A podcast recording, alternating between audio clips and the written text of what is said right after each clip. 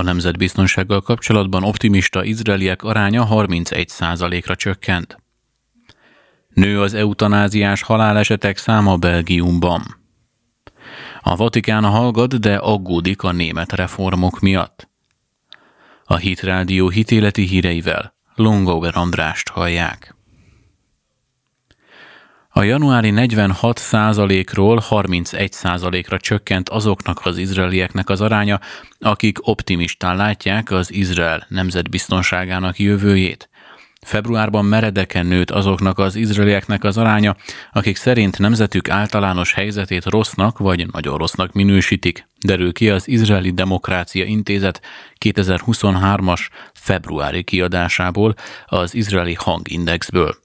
A januári 46%-ról februárban 31%-ra csökkent azoknak az izraelieknek az aránya, akik optimisták Izrael nemzetbiztonságának jövőjét illetően. Az izraeli hangindex a Viterbi Family Center for Public Opinion and Policy Research által havonta végzett felmérés a februári jelentést Temer Herman professzor és dr. Or Anabi professzor állította össze. A felmérést interneten és telefonon végezték február 27-e és március 5-e között 600 férfi és nő Héber, illetve 173 arab nyelvű megkérdezésével, ami egy országosan reprezentatív mintát alkotott az izraeli felnőtt lakosságról. A kutatók jelentős csökkenést tapasztaltak azon izraeliek arányában, akik optimisták Izrael belső és külső biztonságát illetően. Az optimisták a politikai spektrumon belül kisebbségben voltak, a baloldaliak 11%-a, a középen állók 22%-a, a jobboldaliak 46%-a számolt be optimizmusról Izrael biztonságát illetően. Az IDI jelentésen megjegyezte, hogy ez a februári terrortámadások felerősödésének tudható be. Az IDI jelentése szerint a demokrácia jövőjével kapcsolatos optimizmus szintje az elmúlt hónapokban nem változott. A válaszadóknak csupán 38%-a nyilatkozott úgy, hogy optimistán látja a demokratikus uralom jövőjét Izraelben. Közülük a zsidók 41%-a fejezte ki ezt az érzést, míg a megkérdezett araboknak csak 19%-a. Ami Izrael általános helyzetét illeti, a megkérdezettek azon aránya, akik rossznak vagy nagyon rossznak jellemezték, 30%-ból 47%-ra emelkedett 2022. októbere óta, amikor a kérdést utoljára feltették. Az Izrael jövőjét leíró megkérdezettek száma stabilan 25% körül maradt, ami azt jelenti, hogy azok körében következett be az elmozdulás, akiknek a véleménye korábban semleges volt. Miközben a német katolikus egyház elsőprő többséggel szavazott a melegházasság megáldása mellett, a Vatikán továbbra is hallgat, magánemberként azonban a katolikus papság aggodalmának adott hangot. A német katolikus egyház nyitottabbá akar válni az interszexuális és transznemű emberek felé. A reformról szavazva pénteken és szombaton Frankfurtban tartott zsinati közgyűlés nagy többséggel elfogadta az erre vonatkozó szöveget. Továbbá azt akarják elérni, hogy az egyetemes egyház szenteljen nőket szentségi diakónussá.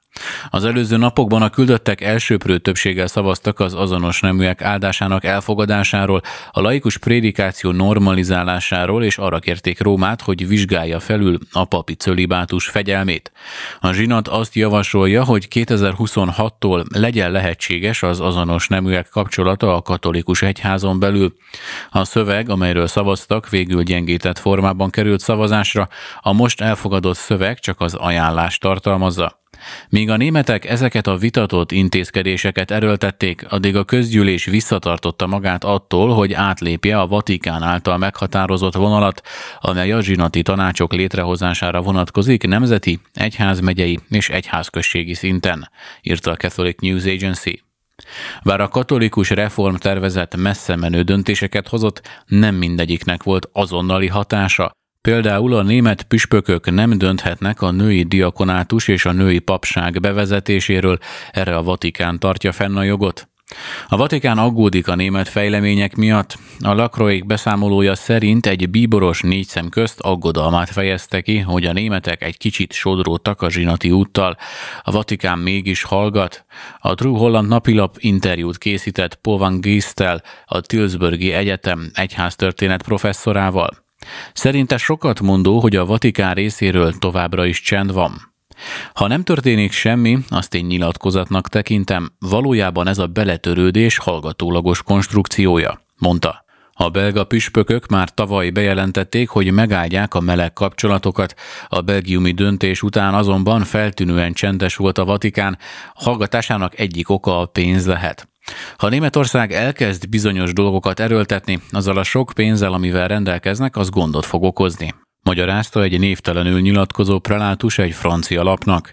Nekik megvan a pénzük és az úgynevezett teológiai fölényük is, mondta annak a 6,7 milliárd eurónak köszönhetően, amelyet a németországi katolikus egyház 2021-ben az ország vallás adójából szerzett, püspökei a világ messze leggazdagabb egyház megyéinek élén állnak. A Vatikán éves működési költségvetése ehhez képest elhalványul, ez mindössze 300 millió euró körül van. Túl azon, hogy a német egyház közvetlen finanszírozási forrása a Vatikánnak, a kuria tisztviselői úgy tekintenek a német egyházra, mint egy olyan gazdasági hatalomra, amely képes támogatni a keleti keresztényeket. A német katolikus szervezetek logói mindenütt ott vannak a közel-keleten és Afrikában, ennek ellenére a vatikáni tisztviselők többé-kevésbé egyértelműen bírálták a zsinati utat. Korábban Ferenc pápa figyelmeztette már a német katolikus egyházat. Azt üzenem a német katolikusoknak, Németországnak van egy nagy és szép protestáns egyháza, nem szeretnék egy másikat, amely nem lesz olyan jó, mint a másik, mondta, ezzel elhatárolódva a németországi római katolikus egyházban folyó vitáktól, amely modernizálni akarja politikáját. Nőtt az eutanáziás halálesetek száma Belgiumban. 2022-ben 2966 belga halt meg eutanázia útján, ez majdnem 10%-kal több, mint 2021-ben.